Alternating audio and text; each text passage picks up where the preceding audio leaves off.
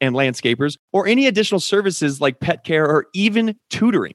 Care.com is the largest selection of local caregivers. 100% of the caregivers who use Care.com have been background checked with CareCheck, a key first step for families to make strong hiring decisions. I actually have a premium membership and you guys should get one too. I found my housekeeper through care.com. I am uh, not exactly the uh, cleanest guy when it comes to keeping dishes in the house clean. So I need a housekeeper and I looked her up on care.com and I'm so glad I did. Visit care.com today to find your ideal caregiver. That's care.com, C A R E.com. This episode is brought to you by LinkedIn Jobs. Small businesses have always shown an incredible ability to adapt innovate, and survive, even more so this past year.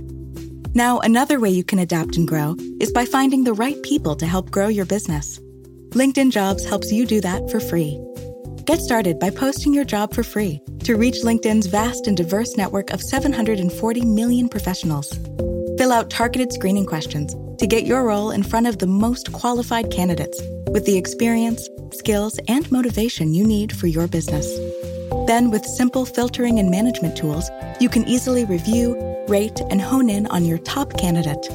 LinkedIn Jobs can help you hire the right person for your role fast. And your first job post is free. Just visit linkedin.com slash goodfit. That's linkedin.com slash goodfit to get your first job post for free. linkedin.com slash goodfit. Terms and conditions apply.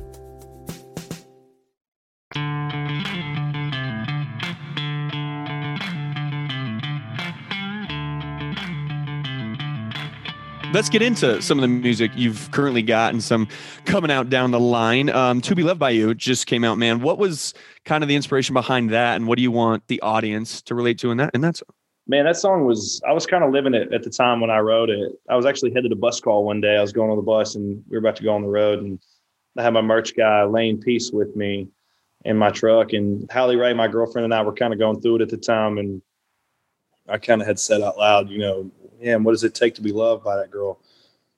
And he was like, man, you should write that down. And, uh, and, but I didn't write it down. I just, we were about to be at the bus. So I just got one of my guitars and got on the back lounge and knocked out that. I didn't even write it down. I just sang that first verse and chorus. Exactly how it came out is exactly how it is on the, just kind of freestyling is, is exactly how it is on the record. And, and I hit a little iPhone record and I didn't touch it. A couple weeks later, I was right with my buddy Rhett Akins and Hallie Ray and I were still kind of going through it. So I was trying to kind of feed off of that and and he was like, "Man, that's really good. We ought to, you know, try to finish that up." And and we did super quick. It happened really quickly that day, which it's never like that. Yeah.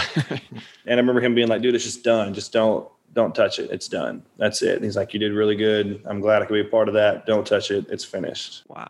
And so I put it away until it just kind of in the stack until we went and cut the record. And I remember that was the first one that came to mind. I was like, "I got to cut that song." So um, think it turned out well. It's doing good on the radio. So I would say absolutely, man. It's charting now. Right? Yeah just cracked top 40 on Monday, I think. I find myself